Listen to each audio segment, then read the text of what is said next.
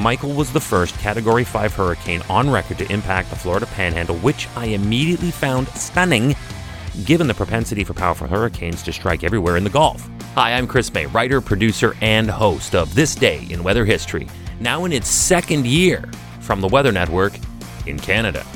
Today marks a monumental occurrence. Hurricane Michael was the first Category 5 hurricane to strike the continental United States since Andrew in 1992 on this day in weather history. So let's take some inventory here. I have covered on this podcast the most powerful hurricanes to make landfall in the United States in terms of pressure intensity, and they include the 1935 Labor Day hurricane and Hurricane Camille in 1969. I don't miss a thing. On a more micro scale, though, Michael was the 13th named storm of that season, 7th hurricane, and 2nd major hurricane, again in 2018. It originated from an area of low pressure that formed in the Caribbean Sea seven days prior.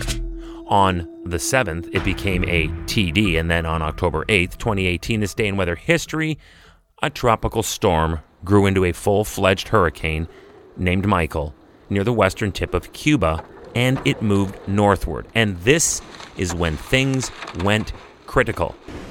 Michael took full advantage of the bathtub warm Gulf of Mexico waters and hit major hurricane status on the 9th.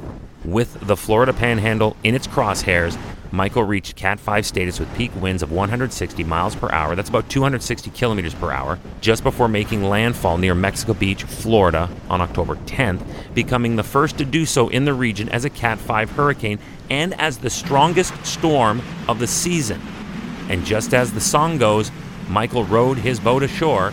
This powerful tropical storm moved inland, and although weakened by this, it followed a path that took it northeastward to Chesapeake Bay, downgrading to a tropical storm over Georgia, and then transitioning into an extratropical cyclone over southern Virginia late October 11th.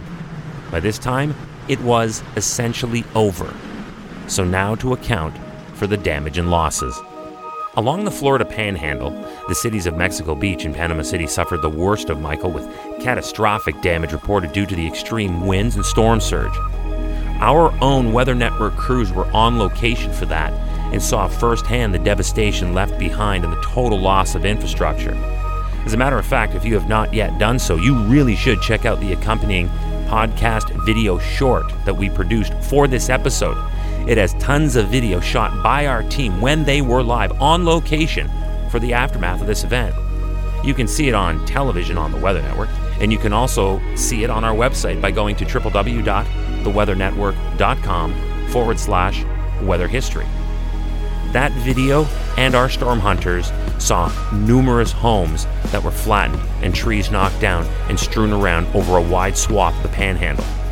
A maximum wind gust of close to 140 miles per hour, close to 225 kilometers per hour, was measured at Tyndall Air Force Base before the sensors failed, and that caused extensive damage to jets on the ground. More on that in a moment. And as Michael continued to grind along the southeast, very strong winds caused extensive power outages across the region. Michael was responsible ultimately for at least 74 deaths, including 59 in the United States, 15 in Central America.